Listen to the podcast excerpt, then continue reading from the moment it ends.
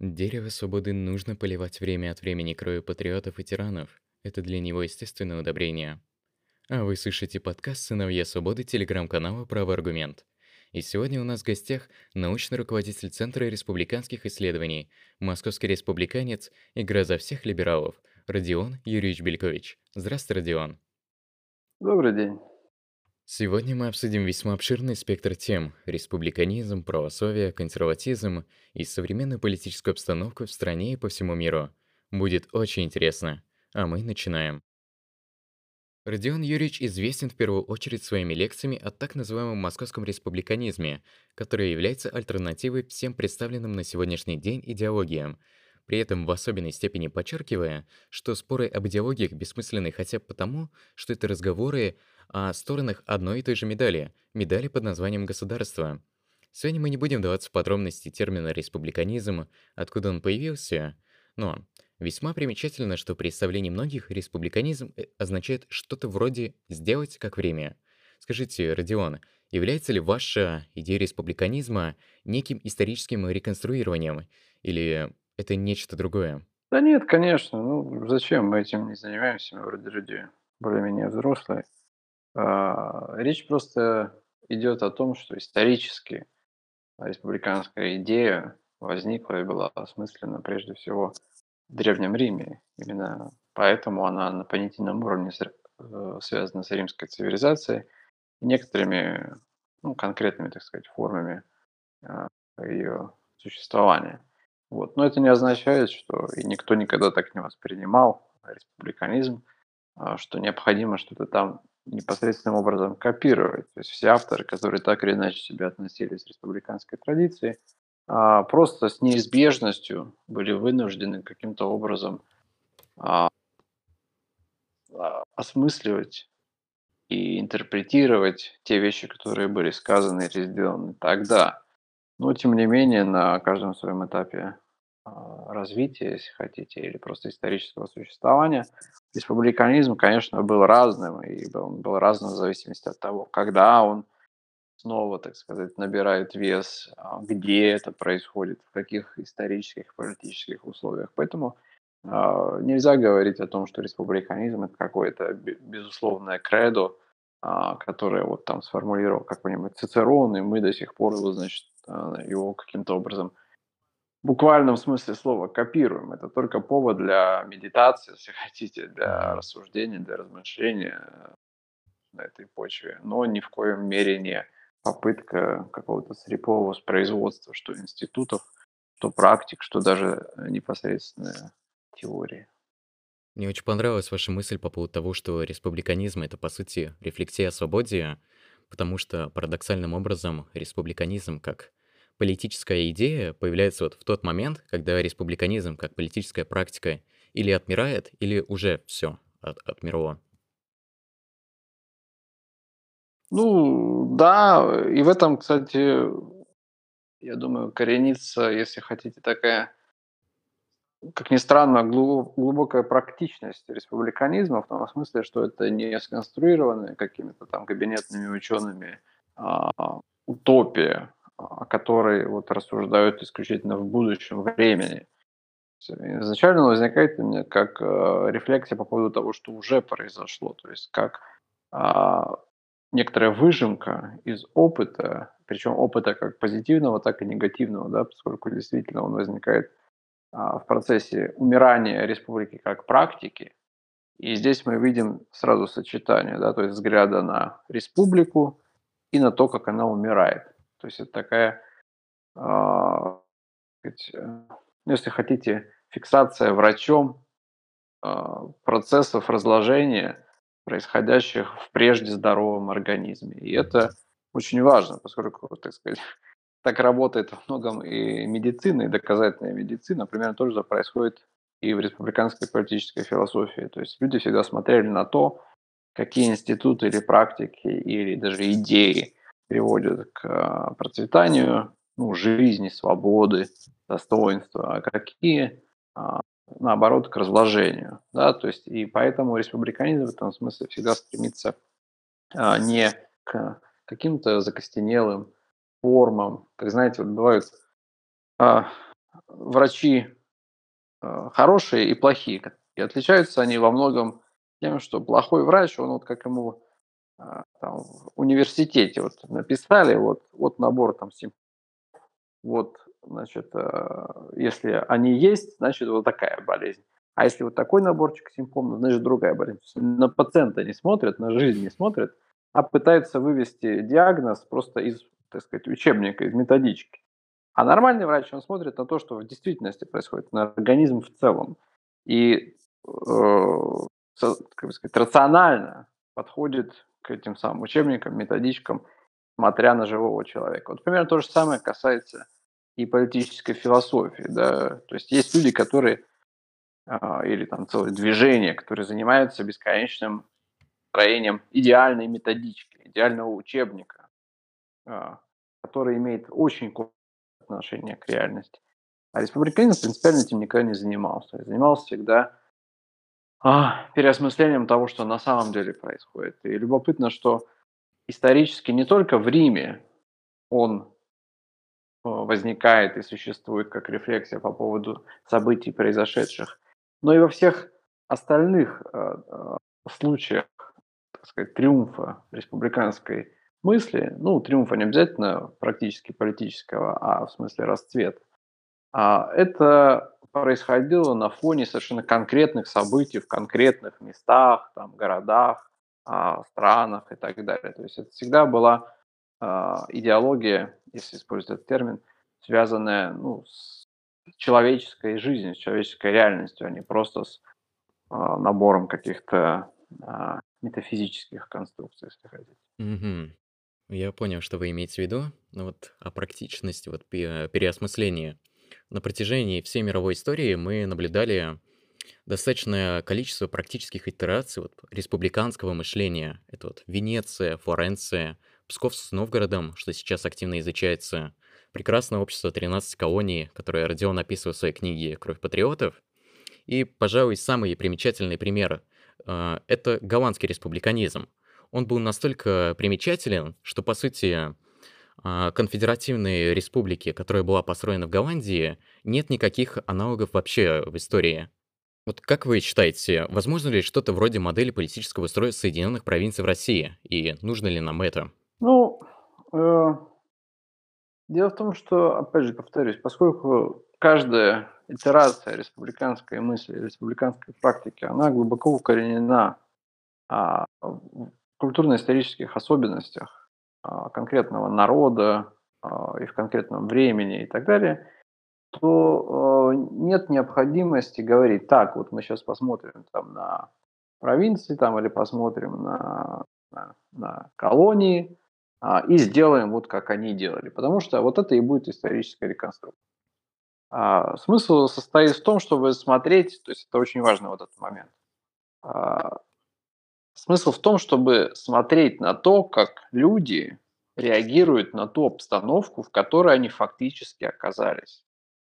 То есть а, в этом смысле научение а, с помощью опыта состоит не в том, чтобы запоминать конкретные шаги реформы этого опыта, а в том, чтобы учиться тому, как люди а, реагировали на конкретику, то есть, иначе говоря, как действовать в определенной ситуации, которая всегда, конечно, разная. Собственно говоря, об этом писал в том числе э, и Макиавелли, который указывал даже в «Государе», например, да, на том, что хороший государь – это тот государь, который отказывается в том числе от того, что ему кажется вот на таком э, так сказать, сознательном уровне, правильным, хорошим, красивым и так далее. А хороший государь – это тот, кто адаптируется к ситуации, это тот, который пытается понять, в чем особенности текущей ситуации и сформулировать такую программу действий, которая была бы адекватна этой ситуации, а не какой-то прошлой. То есть не надо готовиться к э, прошедшим войнам, нужно готовиться к тем войнам, которые грядут или которые сейчас идут. И поэтому, ну, можно заимствовать какие-то практики, да, там, или, или идеи, но э, невозможно и бессмысленно, и страшно их копировать, потому что это копирование, ну, даже если отринуть вопросы республиканизма там или еще что-то даже близкого к этому, мы видим, что происходит, происходило, когда, ну, банальные примеры, когда после процессов деколонизации, допустим, да, там в 60-х, 70-х годах, а, на бывшей территории колонии а, сказать, приносилось законодательство а, европейских стран и давалось в качестве такого подарка новообретенным суверенным структурам. Ну и что, у нас там Бельгия возникла? Или там еще что-нибудь, какой-нибудь там, не знаю, Конго? Понятно же, что нет. То есть э, в этом смысле нельзя взять э, продукт идеологический или там какой-то продукт одной цивилизации или даже одного народа, принести его другому народу и сказать, ну вот теперь живи так, и все у тебя будет хорошо. Потому что это другой народ, это другие люди, это другие, может быть, даже расы. И э, это будет мертворожденные, мертворожденный феномен подобных институтов, практик и так далее. То же самое касается и идей. А, то есть, когда мы говорим о республиканизме, мы не имеем в виду, что нужно сделать все как в Риме или, там, или в а, там, Нидерландах, потому что ну, мы не Рим и не Нидерланды. У нас другая историческая, mm-hmm. так сказать, ну, вообще, канва. А, и поэтому мы только смотрим на то, как люди реагировали, повторюсь, на а, события своего времени, своего места и свою культурную обстановку. А, и учимся этому прежде всего, а не конкретным формам деятельности. То есть нельзя смотреть, например, на игру Марадоны и потом говорит, а, ну вот как играет Марадона. Ну видно же, есть же видеозапись, вот как играет Марадона. Значит, если я выйду на поле, я, вот, я буду де- делать вот ровно то же самое, и значит, я забью гол. Но это же не происходит. Потому что вопрос не в том, что он делает, пока он на поле, а что происходит до этого, что происходит в контексте там, клуба, его личных тренировок там, или еще что-то такого. То есть мы видим только результат в каком-то смысле. И нельзя копировать результат. Нужно думать о том, какие методики там этот Марадона, ну, с Марадоной понятно, какие методики. Ну, в общем, идея ясна. Не нужно заниматься карго-культом и пытаться изобразить э, конечный результат и сказать, ну вот, если мы построим самолеты из соломы, то, конечно же, мы все полетим. Никуда мы не полетим. Впрочем, Нидерланды являются примерами действительно успешных и специфических э, республиканских практик той же общества фрийской свободы, которое во многом напоминало конфедеративную крестьянскую республику уже. Ну и является примером рыночного анархизма. Одним из примеров. Тогда касательно республиканизма. Вот почему сам республиканизм в конце концов выродился в инклюзивное учение Петита? И вот что с этим делать конкретно нам, если нам вообще стоит с этим что-либо делать? Ну, опять же, я не... Мне, если честно, не доставляет большого удовольствия заниматься, вот, так сказать, а, таким ругательством, вот, э, обвинять кого-то, что вот петит, там он какой-то очень сам нехороший, он специально что-то там делает. Ну, то есть, ну, это, во-первых, бессмысленно, от этого ситуация лучше не станет. Мы просто можем констатировать то обстоятельство, что э, республиканизм в силу того, что он не был достаточно долго, так сказать, измусолен, э, что академическими э, руками, что руками политическими, он стал хорошей э, основой для того, чтобы завести, так сказать, э, политическую философию в, новую сферу, да, потому что в политической философии, э, да и не только в политической философии, вообще в науке, в частности, всегда существует одна большая проблема – это обнаружение новых, так сказать, предметов исследования, да, исследовательских полей. Вот республиканизм стал таким замечательным новым исследовательским полем сначала, а потом оказалось, что а почему бы о нем не говорить не только в таком дескриптивном, но и в нормативном смысле. Да, и в этом смысле Петит просто ну, вовремя а, выбрал хороший а, набор терминов и конструкций для того, чтобы начать его разрабатывать. И начал этим заниматься. И в этом смысле его за это, так сказать, ругать ну, нельзя. Человек ну, совершенно действовал рационально. Вот. Другое дело, что а, вот эта интенсивная раскрутка, а республиканизм в петитовском варианте, ну, вообще очень вообще-то раскрученный феномен а, в западной и не только академии, но и, скажем так, а, политической а, повестке, а, она привела к ну, неприятным достаточно последствиям для а, нас всех.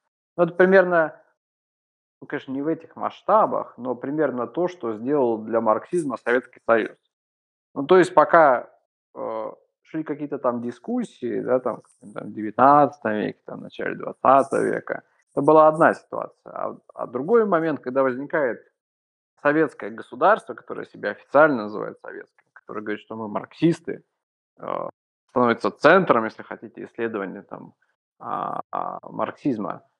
И для, собственно, других марксистов, а, которые не принадлежат а, к жителям, гражданам Советской Республики и ее апологетам, возникает большая проблема, потому что, с одной стороны, ну, люди откровенно продвигают твою а, точку зрения, с одной стороны, но с другой стороны, они ее так интерпретируют, что тебе становится неприятно, что есть такая вещь, как советская власть.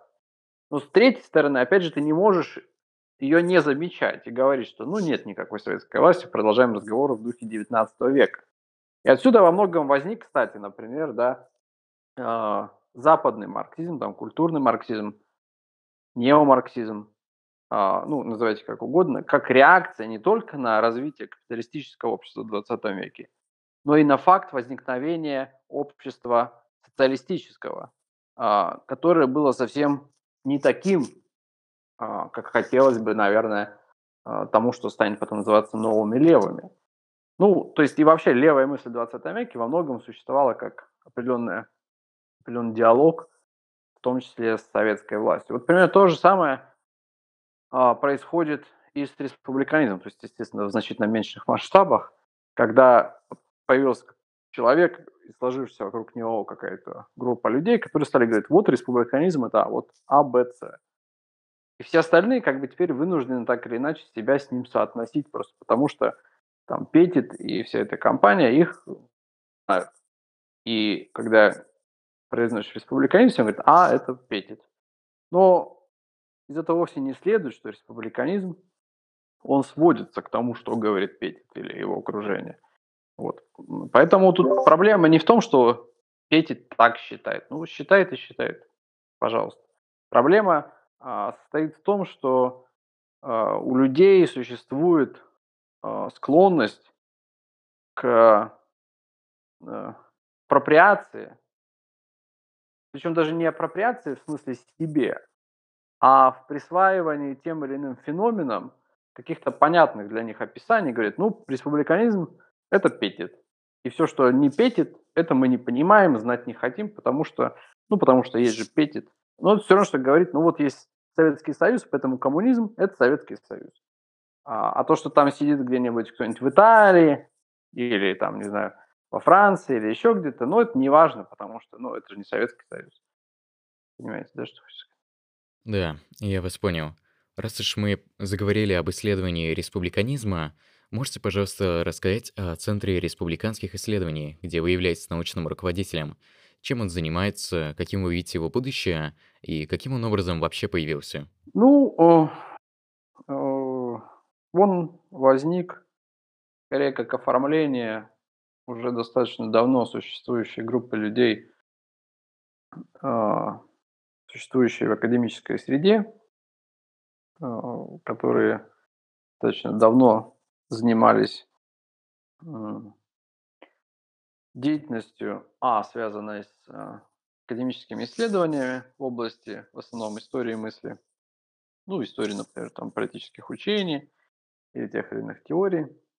Вот. А с другой стороны, людей, которые занимались, а, скажем так, организацией на студенческом уровне разного рода там, кружков, каких-то сообществ, которые бы а, объединяли тех, кто чувствует в себе некоторую потребность в такой интеллектуальной работе, а, И вот этим я лично занимаюсь очень давно, уже там более 10 лет.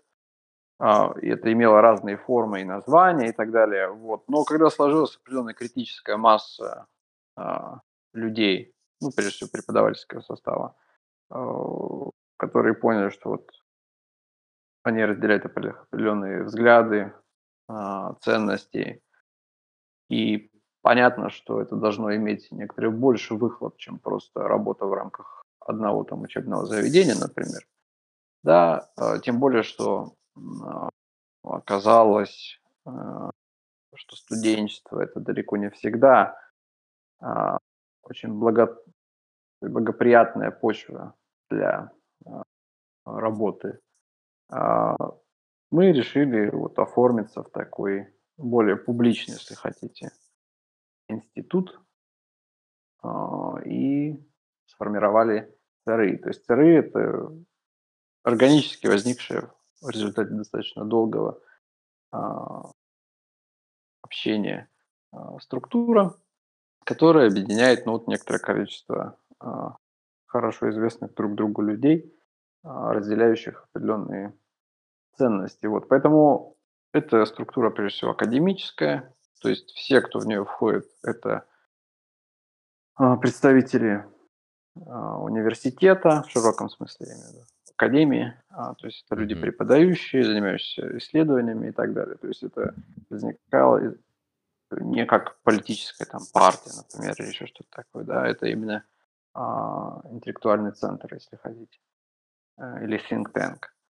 А, вот. И другое дело, что в сфере политической теории, политической философии или истории идей нет такой вещи, как нейтральность. А, нельзя этим заниматься условно нейтрально в политическом смысле. Вы всегда какую-то а, Воллинс Ноллинс продвигаете. А, не потому, что вы такой значит, э, коварный тип, который вот скрывает это э, и э, подспудно там что-то кому-то внедряет. А потому что нельзя говорить, там, не знаю, ту или иной теории, говорить, ну, вообще это не имеет никакого отношения к действительности, поэтому э, никакого суждения у меня тут нет. Потому что то, как вы ее преподносите, то, какие выводы вы делаете по ее поводу, это всегда некоторое одновременно политическое суждение. Поэтому, хотя ЦРИ, конечно, является академической структурой, у него с необходимостью возникает и политическая повестка. Ну, не потому, что мы, повторюсь, политическая партия, а просто потому, что нельзя говорить, например, там, не знаю, о тирании или еще что-нибудь таком, или о свободе, так, чтобы это не было одновременно политическим заявлением. Понимаете, да, что я имею в виду? Да, поэтому, да. поэтому, если говорить о будущем ЦРИ, ну, мы собираемся конечно, как ЦРИ оставаться, прежде всего, академической структурой, но это не означает, что у нас нет, э, если хотите, политических амбиций а, в том отношении, что, конечно, мы бы хотели, чтобы те идеи, которые мы развиваем, изучаем, транслируем, хотели бы, чтобы эти идеи, конечно, а, захватывали, если не массы, то, во всяком случае, ну, какие-то группы молодежи, которые могли бы этой почве объединяться, а, какие-то относительно автономные структуры а, республиканские и действовать, ну, так сказать, по ситуации. Вот. Но, повторюсь, мы не политическая партия. Ну, будьте уверены, то, что вы явно преуспеваете, хоть и немного, но преуспеваете в распространении своих идей, я знаю достаточно много людей, в том числе и я, которые подпали под влияние ваших различных статей, рассказов о республике и прочем. Ну и то, что вы не остаетесь нейтральным, это просто исходит из того, что, говоря о политике, на самом-то деле нельзя оставаться ни горячим, ни холодным. То есть, а если вы не горячий, но не холоден, то и взять с вас нечего на самом деле. Ну, это так, да. Ой, я забыл задать вот вопрос немножечко о республиканской теории. Это вот каково условно-республиканское видение на интеллектуальную собственность. То есть если самой частной материальной собственности вполне ясно, что институт на владению ей обеспечивается там сферой общей республика, то что с интеллектуальной собственностью? Ну, давайте, во-первых, я сразу говорю, что, опять же, я бы не хотел выступать в качестве такого, значит, святого отца, который э, на каждый вопрос может ответить, что думает республиканизм по тому или иному поводу, потому что, повторюсь, да, республиканизм – это не набор там, из апрельских тезисов, э, где, которым нужно присягнуть, а, и там кровью подписаться и так далее. То есть, а, тем более, что республиканизм, естественно, а, это достаточно, ну, если хотите, аморфная структура. Это, ну, даже не политическая теория в том смысле, в котором политическая теория является, например, там, условное либертарианство, да, где люди сидят, и вот они... И то, в том же самом либертарианстве есть, как мы понимаем, разные совершенно отношения, ну, допустим, к той же самой интеллектуальной собственности. Поэтому, э, говоря про республиканизм, я говорю прежде всего про сейчас, про свои собственные взгляды на вещи, да, которые могут не совпадать даже с моими коллегами, со взглядами моих коллег по ЦРИ. Mm-hmm. Вот, поэтому это сразу такая некоторая оговорка, да, а, несмотря на то, что, конечно, я полагаю, что мы сейчас являемся носителями в России республиканской ценности, республиканских ценностей, республиканских идей, мы не претендуем на то, что мы вдруг ни с того ни с сего имеем ответы на все вопросы. Как раз идея во многом республиканизма состоит в том, что мы должны обозначать для себя эти вопросы и коллективно их а, обсуждать, решать и так далее, да, а не продвигать такую, значит, какую-то марксистскую там, или какую-то идеологию, что вот это так, раз и навсегда, вопрос закрыт. То есть у меня склонности к такому вождизму не существует.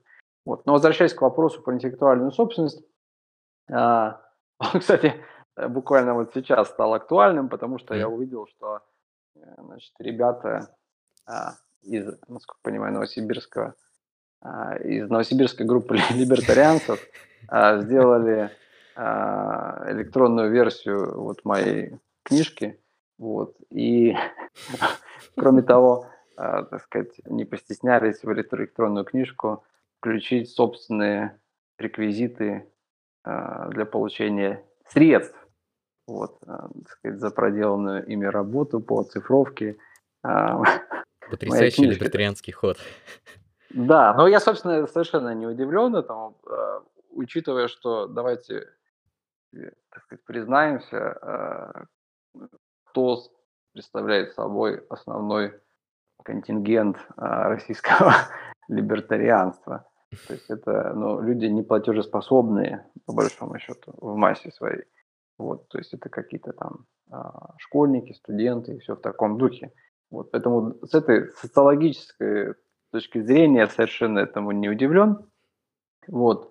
А, но это просто как вот э, конкретный пример э, применительно к интеллектуальной собственности. То есть я бы хотел бы сказать, что я, лично я, не являюсь апологетом интеллектуальной собственности. То есть я скорее склонен отрицать ее во всяком случае, естественный характер. Другое дело, что, конечно, конкретное общество может защищать интеллектуальную собственность, а, потому что, э, повторюсь, право всегда обретает свои конкретные очертания благодаря а, тому обществу, в котором оно практически существует.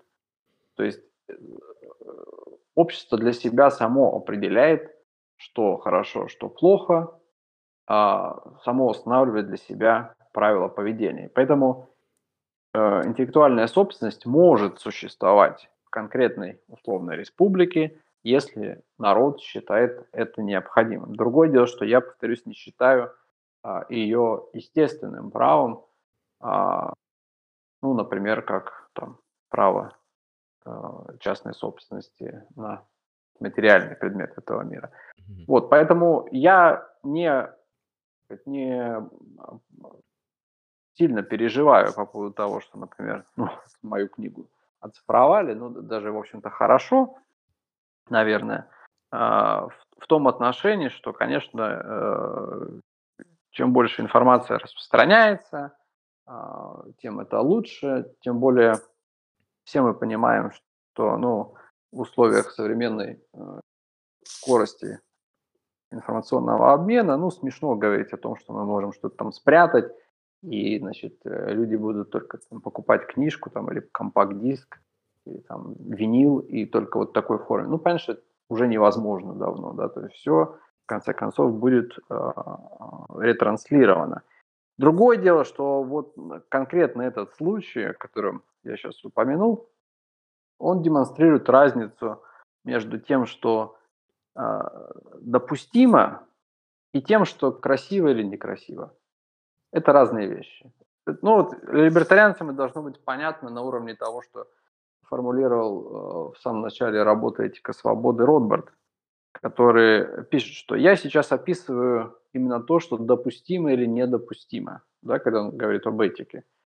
Ну, там, например, э, э, не знаю, э, совершать аборт, да, или там вы, выбрасывать на улицу своего ребенка. Это я характеризую с точки зрения допустимо или недопустимо. А вот красиво это или некрасиво, морально это или неморально, это уже другой вопрос. То есть, иначе говоря, я полагаю, что Ротберт не был бы в восторге от идеи того, чтобы все совершали аборты. Потому что это противоречило бы его представлениям о том, что хорошо, что плохо, что красиво и что некрасиво, что морально, что аморально. А, но при этом он не мог бы сказать, что нет, это нельзя делать. Примерно э, то же самое происходит и в случае, ну, например, интеллектуальной собственности, где, конечно, хотя я и совершенно допускаю возможность а, такого, если хотите, несанкционированного а, распространения, ну, той же самой книги, например. Но, конечно, меня, если честно, несколько удивляет идея, а, например, о возможности взимания а, ну или не взимание, а предложение для оплаты услуг человека, который, собственно, занимается этим распространением. А, потому что мне всегда казалось, в всяком случае, что этос вот, условного пиратства состоит как раз в доступности и в том, что люди совершают это из, ну, скажем так, соображений идейных, что information ought to be free, что называется. Mm-hmm. И, естественно, мы понимаем, что есть, например, а, там какие-то ресурсы типа трекеров и так далее, где люди обычно вообще-то это делают за спасибо.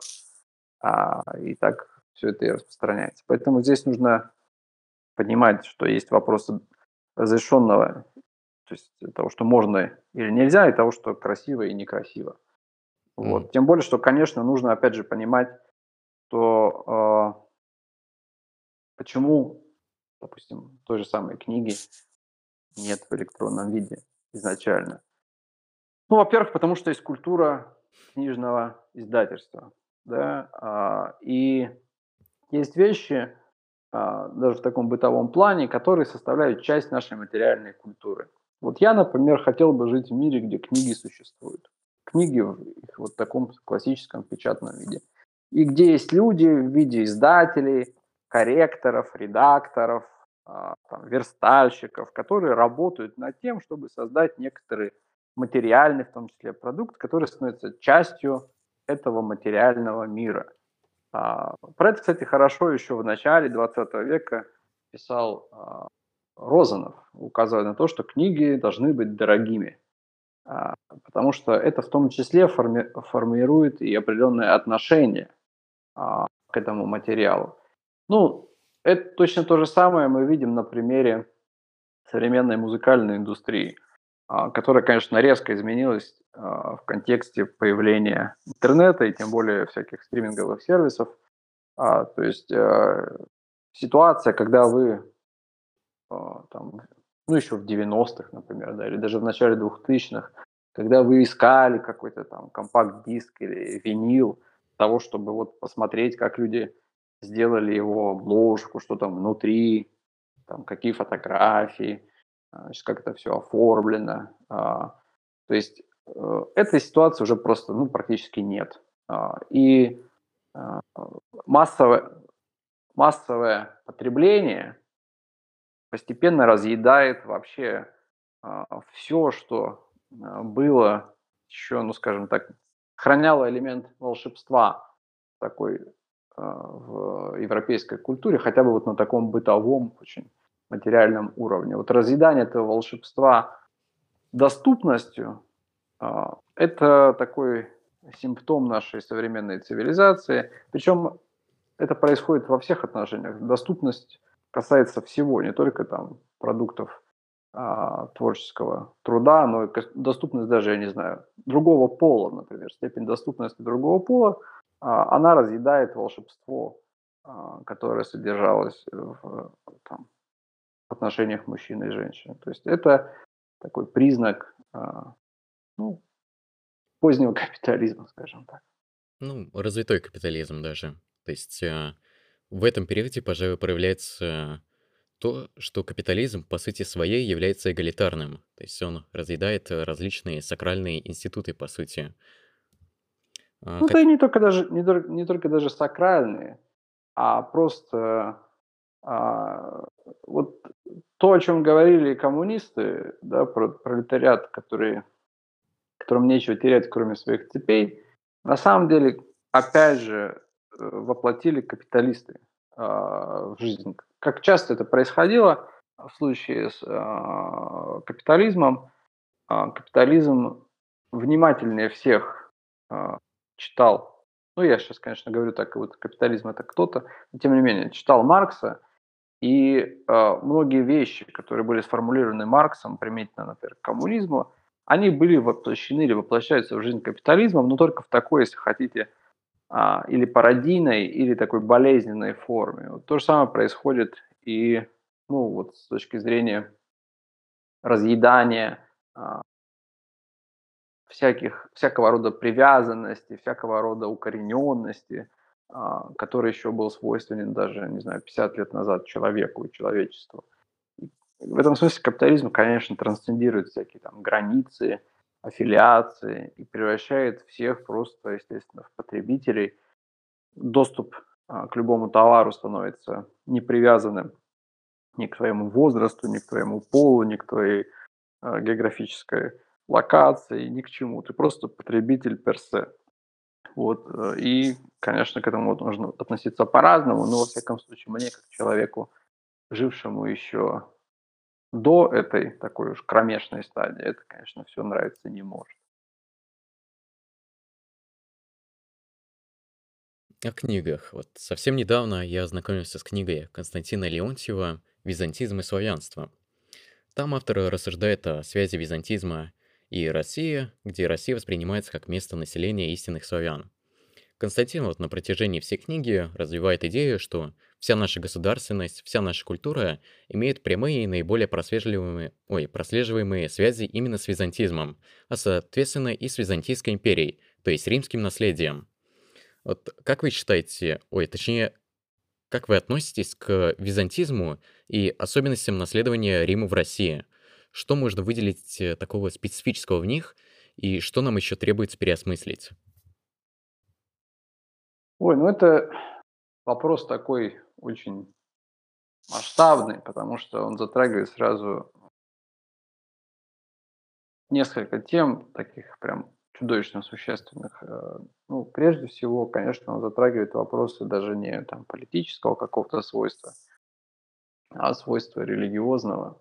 А, по понятным причинам, а, ну, скажем так, исторического наследования а, русским православием, догматического православия, связанного с Константинополем, ну, собственно говоря, и Вселенскими соборами. И в этом смысле самое важное, что произошло сказать, в жанре преемственности, прошу прощения, это э, сохранение э, в России э, вот, собственно, ортодоксии, то есть э, православие в его неискаженной, э, ну, например, латинскими ересями форме. Вот, поэтому с этой точки зрения, э, сказать, перенесение э, на Россию и на Москву, в частности, функции того, что в святоотеческой литературе э, именовалось термином э, катехона, то есть удерживающего, это самое, наверное, важное, э, что касается связи Византии и Москвы. Но, то есть, ну, понятно, что это все связано с концепцией Моск- Москвы Третьего Рима, потому что, естественно, сама Византия – это а, тоже Рим, потому что, а, собственно, Византия– это позднейшее наименование. А, сами себя они именовали ромеями, то есть римлянами, а в связи с тем, что столица была перенесена из Рима а, в Константинополь. И поэтому вот это римское наследование, конечно, непосредственно идет, хотите, от Рима к Константинополю, дальше к Москве, ну, в связи, во-первых, с падением Константинополя, а во-вторых, с э, тем, что именно в России православие сохранилось в его э, догматической чистоте.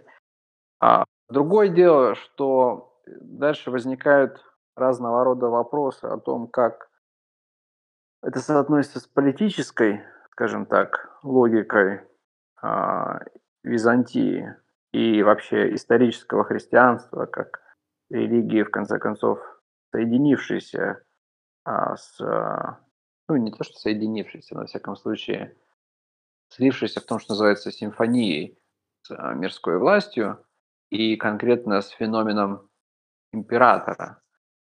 Вот здесь, конечно, уже все э, значительно сложнее, э, и отношение к этому вопросу, оно неоднозначное.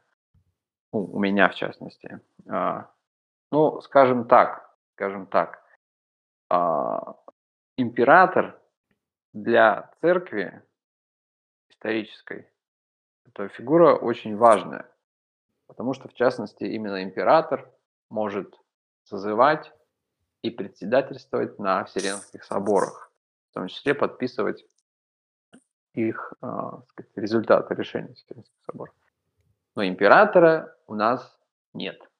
И поэтому говорить сейчас о том, что вот в настоящее время а, существует, скажем так, фундаментальная связь между церковью и, например, а, политической властью, сейчас нельзя в буквальном смысле, потому что ну, императора нет. И отождествлять там, допустим, современную российскую власть с наследницей а, вот этой традиции, это абсурдно. И поэтому здесь вот, э, то есть нужно здесь разграничивать историческое значение, ну, например, институтов власти для христианства и православия в частности, и э, той ситуации, которая имеет место прямо сейчас, вот скажем так. Поэтому, э, ну, как-то так, если ответить, понятно. Угу, да. А, давайте тогда немного о религии. Как э, мне известно, вы являетесь православным, что мы, разумеется, одобряем. Вот интересно, с вашей точки зрения, какие сейчас существуют проблемы у Русской Православной Церкви? Быть может, они прослеживались на протяжении всей истории существования ее, и каковы могут быть методы решения этих проблем? Ну, прежде всего, конечно, опять же, мне бы хотелось оговориться, что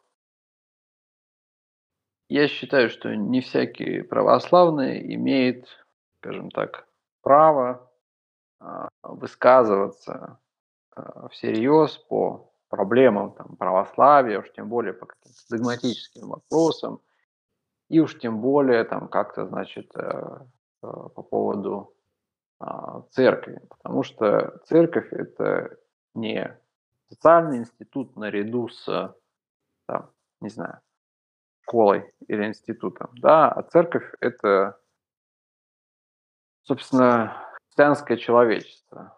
А, и поэтому это институт, ну, метафизический, если хотите.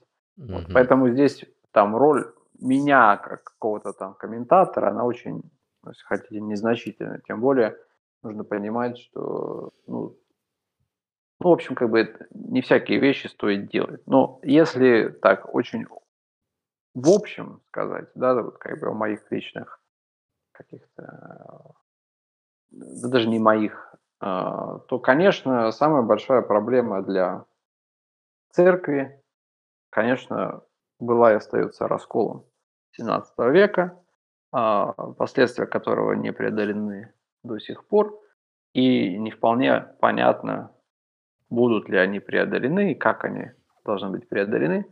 Вот, э, поэтому это вот самая серьезная проблема, потому что в 17 веке часть той ортодоксии а, и той догматики, которая, собственно, была сохранена в России а, будучи унаследованной от а, ромеев, она была, ну, не утрачена, но была, скажем так, модифицирована в результате тех изменений, которые претерпела, в частности, богослужение и богослужебные тексты.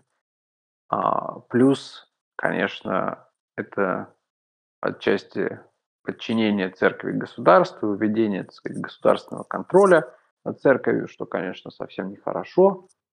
А, вот, это все тянется э, до сих пор, и у нас есть, э, понятно, РПЦ с одной стороны, с другой стороны есть разные согласия старообрядцев, которые э, не хотят идти, скажем так, на контакты или на ликвидацию э, этого раскола по понятным причинам. И все это, конечно, ситуация, скажем так, очень печальная. Вот. Поэтому самая большая проблема, конечно, это не какие-то там эти несчастные там Мерседесы у попов, а самые большие проблемы лежат, конечно, в области э, догматической и, и в области единства церкви. Вот единство церкви – это то, что самое важное для христиан, а не то, сколько там попов денег, там, это все полная ерунда. А, На самом деле, я считаю, что вот, вот это постепенное государственное слияние, которое сейчас э, частично, частично наблюдается с церковью, это большая проблема как для церкви, так и для государства, так и для нас. И вот как по моим наблюдениям, среднестатистический русский верующий– это стихийный протестант. Он верит в христианского распятого бога, но не исполняет таинства ритуалы, почти не ходит в православную церковь, антиклерикален и придерживается мысли, что он может общаться с Богом и без священников. Вот не находите ли вы такие же сходства, которые в целом могут нас как-то потенциально привести к нашей собственной реформации и появлению неких пуритан? Ну, да, вы правы с точки зрения того, что, ну, не знаю, в какой мере можно назвать это таким протестантизмом. Я бы сказал, что это такое... Ой, ну тут разные есть аспекты этого вопроса. Во-первых, понятно, что э, период советской власти привел к формированию очень специфического отношения э, к религии даже у тех, кто как бы себя, ну вот, э, к ней, так сказать, относит. Вот. Э, и формирование того, что... Ну, вот когда, я не помню, по-моему, Лукашенко, а, или нет, не Лукашенко, это кто-то, по-моему, из КПРФ назвал себя православным атеистом. Вот это очень такой тонкий, тонкий момент, а, именно отношение, которое сформировалось а, в России к церкви, православию и так далее, очень какое-то странное немножко отношение, но тем не менее э, во многом понятное в силу исторических условий. Но это один момент, да, то есть это такое восприятие церкви как, ну, части, если хотите, просто культуры, да, то есть, ну, вот православный атеизм, то есть православ... мы в Бога там, допустим, не верим, но э, там понимаем, что вот хорошо там храмы, свечечки там или еще что-нибудь такое. С другой стороны, есть вот э, феномен, который на самом деле э, преследует э, европейскую в этом смысле цивилизацию, конечно, давно и особенно обострился с, э, с, там, с конца 19-го, начала 20 века. Это феномен того, что в широком смысле можно назвать спиритуализмом. Это вот действительно идея о том, что существует непосредственный, если хотите, скажем, не то, что непосредственный контакт, а о том, что действительно не нужны никакие там посредники между человеком и Богом, то вот есть Библия, там вот я ее читаю, и я вступаю в общение с Богом, он там вот у меня в сердце, и я, значит, ну и, в общем, все вот это вот такое, что вот на самом деле все религии говорят про одно, и что Бог Он один, и мы только по-разному к Нему приходим. Ну и вот это прочее, значит, спиритуалистическая ерунда, а, которая означает просто, естественно, нежелание быть частью реальной традиции. Потому что, конечно, быть православным означает быть частью конкретной православной традиции. Так же, как быть католиком, например. Да, это не означает верить в принципе в Бога. А, и говорить, что ну, мы там и с иудеями, и с мусульманами, в принципе, верим в одного Бога. Нет, мы не верим в одного Бога. Потому что мы принадлежим к совершенно разным религиозным традициям.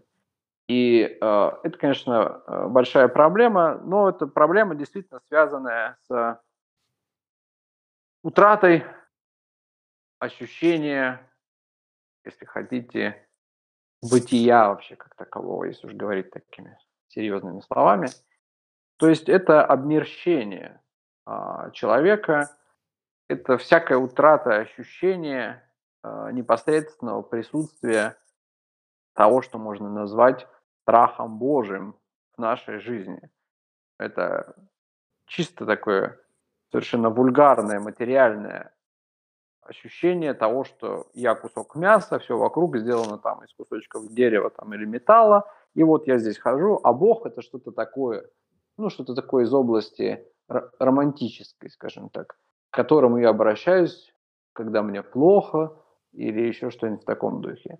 Вот утрата этого ощущение пронизанности мира э, Богом, э, который у древнего человека вызывал трепет, вот это ведет к такой вот, значит, такой инстаграм религии, где значит, вот мы идем э, с красивыми там яичками на Пасху, вот мы там улыбаемся своими гиалуроновыми губками, а, вот, значит, ну, в общем, все это понятно совершенно. То есть превращение в религии в еще один э, товар для э, этого террористического общества. Вот это, конечно, все печально. И, э, ну да, другая, другая реакция на это все, такие формы э, протестантизма, которые тоже в начале 80-х, в частности, и в 90-х, э, в некоторых, в частности, регионах России стал достаточно популярен – да и в Москве это достаточно,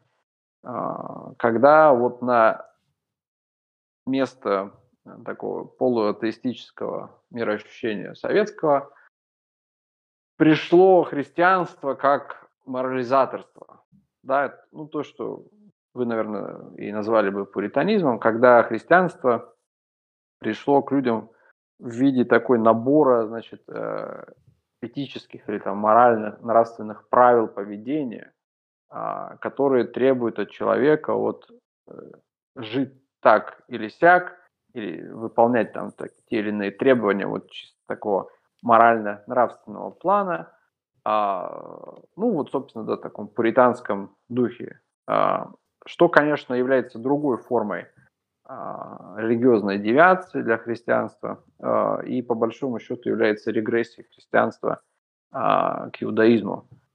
То есть представление христианства как не как, если хотите, мистической религии, такого бога человечества, а как набора правил поведения, исполнение которых необходимо просто вот потому что тебе так предписали. То есть это э, регрессия к религии как закону, э, в отличие от, собственно, христианского православного понимания э, Христа как носителя благодати, а не закона. Ну, я что-то ушел в какие-то очень э, отдаленные сейчас материи, но ну да, ну религия вообще такая тема, что можно задать с виду безобидный вопрос, и все, уходишь в далекие размышления. Да, а потом тебя сбрасывают в, этом, в оранжевом костюмчике. Ой, хорошо, я понял вашу позицию.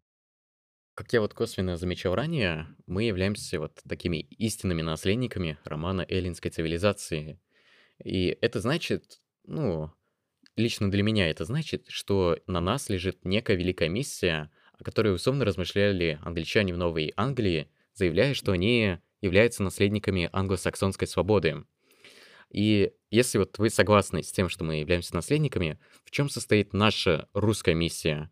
То есть к каким традициям мы должны восходить, к чему стремиться, и о чем помнить э, каждый день, и чем руководствоваться во всяком нашем действии? Ну, я, конечно, если честно, очень так сдержанно отношусь ко всем этим разговорам про э, русские миссии, про то, что вот мы, значит, э, что-то должны кому-то доказать или там с чем-то справиться, а, потому что это тоже все отдает таким, знаете, а, тальковым таким, вот чем это отдает. Знаете, был такой исполнитель в начале 90-х годов, а, к которому притягивались всякие ребята, которые любили изображать, значит, каких-то недобитых белых офицеров, вот, значит, там, а, белогвардейские всякие там вот эти все дела и так далее. То есть вот это а, желание выступить в качестве очередного ряженого, вот у меня такого желания нет. Поэтому я, конечно, очень люблю, э, там, допустим, русских националистов и так далее, но, конечно, меня всегда немножко развлекает вот их любовь ко всей этой, значит, э, фортупейщине и всей вот этой, значит, э, закатыванию глаз и разговорам о том, как мы, вот русские, значит, ну, для начала давайте поймем, а вот мы как русские, мы существуем де-факто в текущей а, политической истории? Или нам для начала просто нужно русскими, условно говоря, стать? А, вот мне кажется, что нам сначала русскими нужно стать, то есть осознать себя не как провинцию, а как самостоятельного сказать, субъекта истории. И а, это задача, которая лежит а, то есть это масштабная задача, которая связана с, там, в том числе с повседневностью, там, с а, теми формами а, культуры, разговора, я не знаю, чтения, а, самопредставления, которые нас окружают, и которые не связаны там, с тем, что мы сейчас проведем какое-нибудь мероприятие, где вспомним какого-нибудь героя, значит, сопротивления большевистской угрозе. А, вот, поэтому, да, конечно, мы как православные, наша задача, прежде всего, как православных, например, да, сохранять, собственно говоря, православную веру. А, и это, может быть, это именно самое важное для нас, для русских. Мгм. А, другое дело, что все вопросы политические, они уже сложнее. И мы живем в том мире, где границы фронта, если хотите, линия фронта, она проходит а, очень так хитро, потому что вот особенно на фоне последних событий в США там и так далее, да и у нас, ну это понятно, что, во-первых, этих линий много, что фронтов много, и что некоторые люди в тех же Соединенных Штатах сейчас, условно нам, русским, должны быть ближе, чем вот наши соседи, понимаете? А, потому что вот есть люди, которые там страдают от вот этого навалившегося, значит, а, либерального а, сатанизма, а, который уже совершенно неприкрыто себя а, проявляет. И эти люди, там мне, например, ближе, чем вот сидящие на каких-нибудь там патриарших прудах, там какие-то там условно русские, которые русские, потому что они здесь там родились и носят фамилию там, условно русскую. Вот. Поэтому здесь все сложнее немножко. И именно поэтому я, опять же, немножко скептически отношусь к современному русскому национализму, который вот продолжает разговаривать в терминах такого, значит, 19 века, что вот есть они, вот там есть немцы, там чехи, вот есть русские. Ну, вот эти русские, которые, которых я вижу на каком-нибудь там Китай-городе в пятницу вечером или на Патриарших, они, в общем, мне кажется, а, такие очень сомнительные в этом смысле а, политические субъекты, и разговаривать нужно уже в других терминах. Поэтому мы и разговариваем в терминах республики, а не в терминах нации. Ну, на самом деле, а, национализм — это... Мне он кажется сейчас некрофилия. То есть, по сути, это русский национализм умер вместе с Федором Михайловичем Достоевским. А суть миссии состоит в том, что это как интеллектуальное такое мышление. То есть а, на закате Римской Республики важно было поддерживать миф о былом величии. Даже не суть важно, э, так ли это на самом деле было. Это разговор о том, что вот раньше было так, и мы должны а, стремиться не отходить от этого. То есть, да, может быть, там были какие-то не очень консулы, но суть в том, что вот у нас была великая какая-то цивилизация, и мы являемся прямыми ее наследниками. И сейчас мы наблюдаем за тем, что нас, наша цивилизация уходит не в ту сторону. Но вот, когда-то раньше было так, и мы должны к этому стремиться. А, в этом контексте обычно подразумевается такая интеллектуальная национальная миссия. Ну, я просто в этом смысле э, разделяю, скажем так, все вот что хочу сказать. То в любой момент каждый из нас может быть а, вот русским вот в этом, словно таком державном, а, метропольном смысле. Вот каждый момент времени мы можем чувствовать себя метрополией. Но на практике а, поведение а, наших сограждан– это поведение а, людей провинциальных, поведение людей, которые как бы все время догоняют. Помните, была так, книжка такая «Опоздавшая молодежь». Вот все время какая-то опоздавшая Да-да-да. молодежь. А, и а, условно русский 19 века а, был условно великодержавным не потому, что он сидел и говорил, вот там я русский, и я знать не знаю, что там происходит вокруг в мире, потому что вот мы здесь. Это был человек, который там свободно ехал, не знаю, в Европу или там в США, возвращался.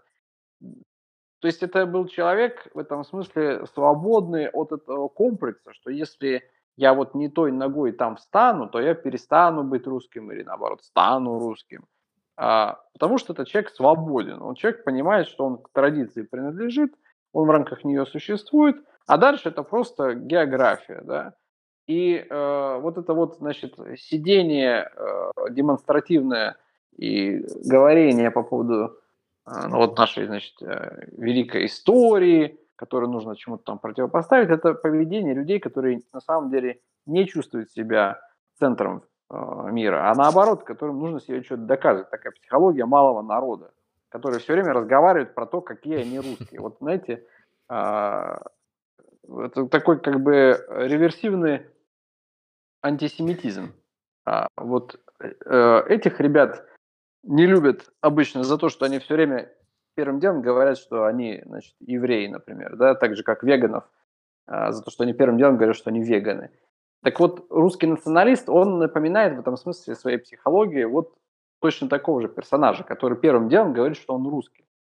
А, и это как бы его индульгенция по поводу того, что он дальше делает в своей жизни. А, и вот это, конечно, такой нехороший момент. Вот, потому что, ну, от этого мир не меняется. Мир меняется от того, что ты ведешь себя определенным образом, что-то в реальности, какие-то идеи распространяешь, а не просто там а, собираешь, э, не знаю, фотографии форм белого офицерства. Да, а вот, вот эта психология малых народов, я ее люблю использовать в отношении украинцев, на самом деле. Да бог с ними. Да, этого, той же позиции. Касательно, опять-таки, наших русских националистов, неких э, консерваторов, оправдана ли их идеализация Российской империи? Ну, я вообще не люблю никакую идеализацию, ничего. А, потому что, ну, вообще что-то идеальное существует только на том свете. А все, что происходит на этом свете, это только события истории и феномены истории. И поэтому э, говорить всерьез о том, что там что-то было идеальным или прекрасным или замечательным, ну, не знаю, у меня не такой характер. Вот, поэтому я не вижу смысла в том, чтобы говорить, там, какая у нас прекрасная была а, там империя. Ну, что-то было хорошее, что-то было не очень. Я предлагаю относиться к этому более, скажем так, трезво, тем более, что, конечно, а, условно, вот тот же самый раскол, это во многом такая водораздел между тем, что я считаю все-таки более аутентично русской действительностью, и, а, сказать, более сконструированной, привнесенной формой интерпретации этой действительности, которая началась уже в условно-имперский период. А, так что здесь это такие... Ну, то есть э, имперский период, я имею в виду уже там, начиная с, условно, с 18 века, это такой уже такой немецкий период русской истории, э, бюрократический период. а, который в этом смысле мало чем, на мой взгляд, отличается от э, жизни а, условной какой-нибудь Австро-Венгрии там, или еще что-то такого. То есть, э, собственно, русского в этом во всем а, очень мало, и как мне представляется. Поэтому я бы не занимался идеализацией. Что ж, наши консерваторы этим сильно грешат, как по мне. Мы до этого обсуждали некую великую миссию, и мысль о ней в действительности крайне близка консерватизму. Настоящему, в моем понимании, консерватизму, который базируется на том же естественном порядке, а не тому консерватизму, под которым сейчас скрывается банальный социальный национализм. Вот давайте немного поговорим о русском консерватизме. А что вообще можно подразумевать под русским консерватизмом? А какие, быть может, русские консервативные мысли прослеживались на протяжении всей истории? Эм, и какая русская консервативная мысль вам близка, если близка вовсе? Ох, ну, консерватизм- это одна из самых больших проблем для интеллектуальной истории, не только отечественной, но и вообще, потому что, естественно, а, сама терминология, а, да, отсылает нас к необходимости сохранения чего-то. Ну, опять же, это все банально, но и чтобы что-то сохранять, нужно, чтобы что-то было.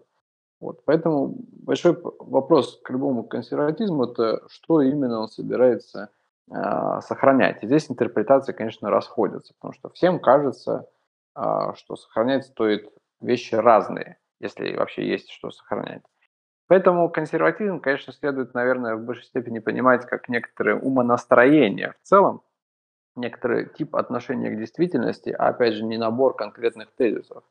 И в этом смысле это отношение к действительности, которое исходит из того, что э, историческая практика в себе содержит некоторые, ну скажем так, э, если не набор истин, то во всяком случае какую-то ценность, э, которой стоит присмотреться, прежде чем мы совершаем какие-то резкие, скажем так, телодвижения во всех смыслах. И, наверное, консерватизм это то, что исходит из, как ни странно, э, достаточно общих для разных э, народов и стран набора институтов. Я имею в виду прежде всего э, семью э, и церковь. А политическая власть в данном случае является, на мой взгляд, э, вторичной, и она скорее обрамляет естественным образом сложившиеся вот эти институты, но она так или иначе оказывается необходимой. А, другое дело, что она не обязательно необходима в виде государства, но тем не менее а, какая-то политическая власть в любом случае а, существует. Но прежде всего, на мой взгляд, консерватизм это то, что отсылает нас к феномену, феноменам семьи и церкви.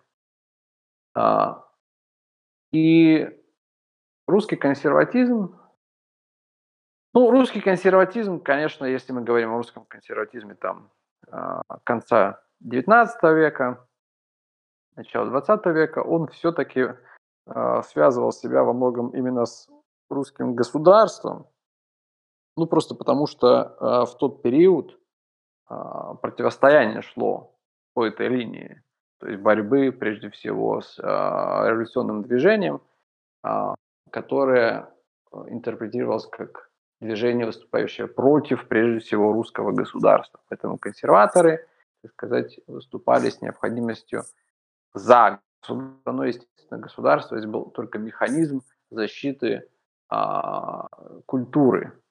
А, вот. Э, и в этом смысле консерватизм, опять же, как и условно республиканизм, а, это некоторое мироощущение, которое, естественно, трансформируется в зависимости от того, в какой конкретной исторической эпохе а, и в какой стране оно себя проявляет. И поэтому консерватизм, условно, начала 20 века и современный консерватизм или там, консерватизм середины 20 века – это все разные вещи, потому что они требуют разных а, ну, там, стратегий и тактик. То есть понятно, что сейчас говорить, например, о консерватизме а, прогосударственном, это очень странно, потому что государство сегодня, конечно, во всем мире выступает э, антиконсервативным инструментом, инструментом, который направлен на разрушение э, всех традиционных э, ценностей, традиционных институтов, и прежде всего семьи и а, церкви. То есть э, проблема российского, российской действительности состоит в том, что а, наше государство стремится мимикрировать под а, консервативный институт, да, и поэтому его сказать, демонстративные всякие заигрывания и с церковью, и подчеркивание там роли семьи и так далее и тому подобное, но по сути своей оно от этого не перестает быть инструментом сил прямо противоположных. Так же, как, там, не знаю, насильник не перестает быть насильником, если он после акта изнасилования подарит вам цветы, например, да, или будет при этом говорить какие-то приятные вещи. То есть, потому что мы говорим о содержании, а не о форме. Вот, и поэтому, а, не знаю, трудно что-то в целом сказать про консерватизм. То есть я полагаю, что консерватизм по своей природе, он исходит из того, что просто есть некоторые вещи, а, которые должны носить устойчивый характер. Ну, на самом деле, в современном мире консерватизм уже должен говорить такие вещи, как, например, существует человек. И человек, вот у него понятные границы, у него понятные свойства, потому что современные, так сказать, прогрессивистская мысль, по большому счету, ее сейчас современная задача, это не борьба уже даже там с семьей или церковью, это все уже позади. Это уже борьба вообще с феноменом человека, да, что, а, ну, понятно, там, начали с пола, потом у нас там будет, у нас там отцепят от тел, например, или еще что-нибудь такое. А, ну, то есть это борьба за размывание вообще всякой устойчивости в этом мире всякой картины мира, которая бы напоминала все еще а, то, что греки называли космос. То есть а, происходящее от глагола «космео» – «украшать». То есть разрушение всего, что претендует на статус прекрасного. Вот это сейчас повестка прогрессивная. Поэтому консерватизм сейчас должен просто говорить там, есть хорошо и есть плохо есть человек, есть там мужчина и женщина. Ну, то есть а, разговор, конечно, превращается в разговор немножко дебиловатого человека, потому что он говорит вещи, которые вроде трюизма. Но, тем не менее, мы живем в таком мире, где консерватизм, он носит такой вот характер немножко, а, ну, соответствующий, так сказать, действительности. А, поэтому в современном мире уже, да, как писали некоторые авторы еще в середине 20 века, Конечно, можно уже говорить не о консерватизме, а о реакции. Потому что сохранять-то уже, собственно, ну, почти нечего. Вот, поэтому это скорее, повторюсь, консерватизм это скорее умонастроение, чем какая-то конкретная политическая платформа. Угу. Вот меня поражает, на самом деле, современных консерваторов, которые по-прежнему продолжают выступать за государство, а, каким-то чудесным образом не замечая, что Государство привело к тому, что есть сейчас, и государство в своем определении является фундаментально антиконсервативным институтом, ибо оно исходит из идеи, что можно поддерживать людей безответственных за счет людей ответственных. Думаю, э, вам знакома эта фраза. Ну, да, это все, ну, ну, у этого есть понятные и причины, и, в общем, это все, сказать... Просто мне кажется, что все это настолько очевидно, что об этом. Ну, это нам очевидно, в этом проблема, пожалуй. Ну, Потому термин реакция скорее уже больше начинает походить для консерваторов, потому что прогрессивисты стремятся все уничтожить, а мы вроде консерваторы, на деле же реакционеры, говорим то, что э, нет, нет, так не пойдет, так определенно не пойдет. Смотрите, есть это, это устойчиво, и это хорошо. Да, да. Ну, то есть на самом деле вопрос стоит Э, в следующем. Если ты знаешь, что все равно там, ну вот, например, когда там древние авторы описывали чуму, а, ну, допустим, в Древней Греции, да, там в Афинах, например, и они описывали разные реакции людей на э, чуму. Вот они, одни люди, видя, что все вокруг, значит, умирают, там все это происходит достаточно быстро, и независимо там а, от того, а, там, молишься ты или не молишься, ведешь ты добропорядочный образ жизни или нет, некоторые люди в качестве ответа на это, как пишут там древние, э, стали предаваться самым там низменным формам удовольствия, а, там, жрать, э, пить, сношаться там чуть ли не на улицах. Потому что, ну, дескать, а что, все, чума, какая, зачем нам защищать традиционные ценности института, если мы сейчас все помрем? А другие, меньшинство, тем не менее говорили, ну и что?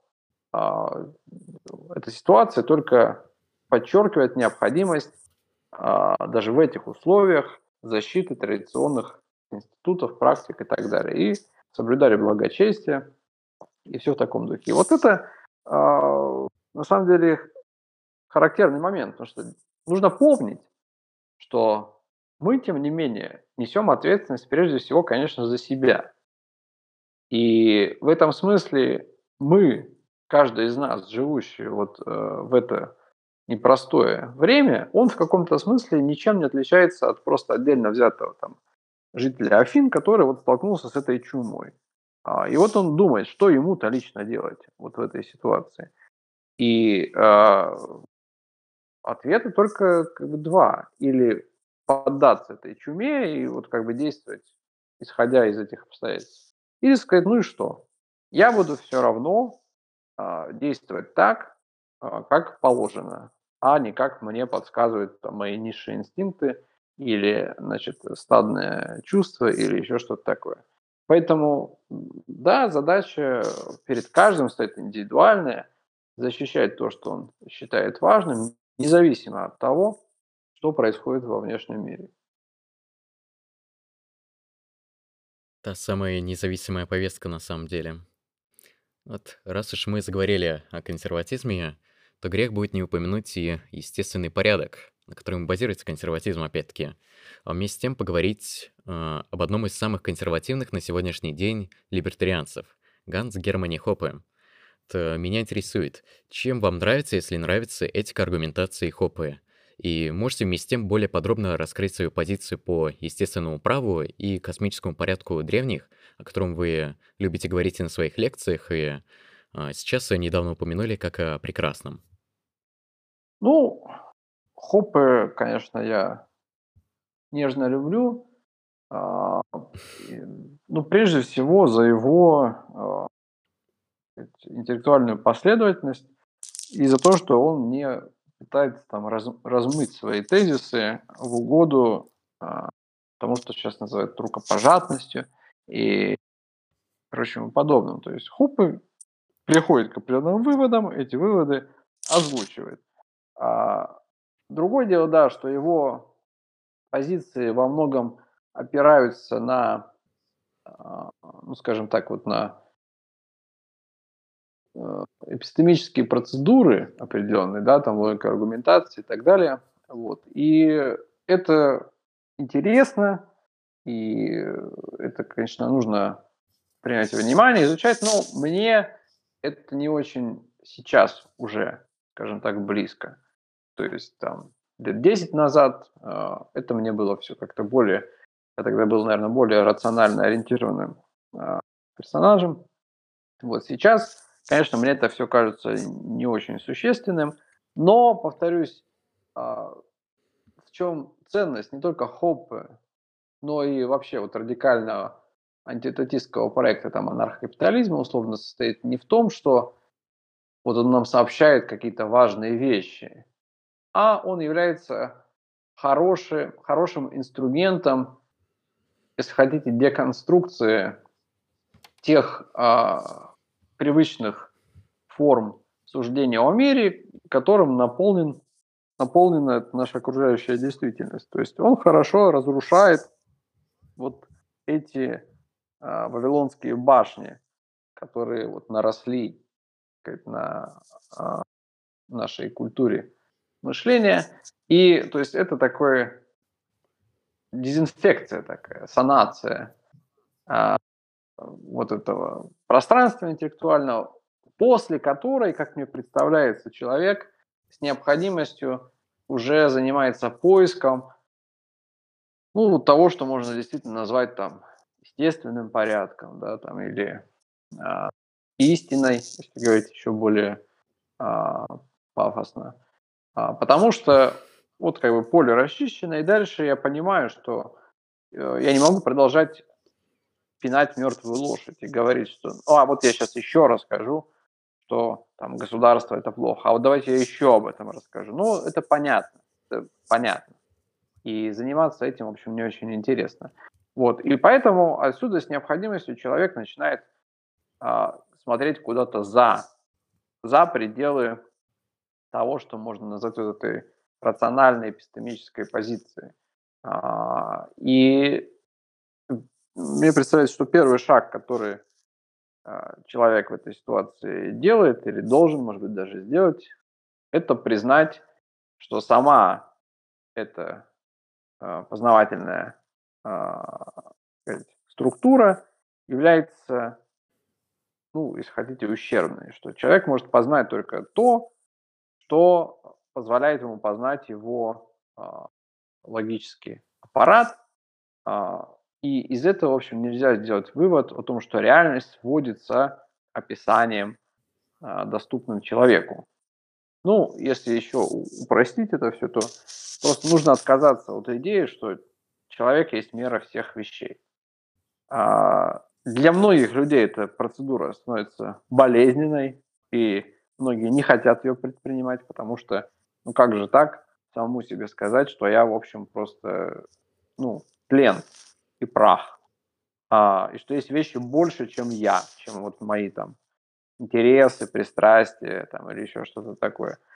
А, и поэтому я не могу сказать, что это каждый человек должен сделать, что я заставляю. Ни в коей мере, как бы, пожалуйста.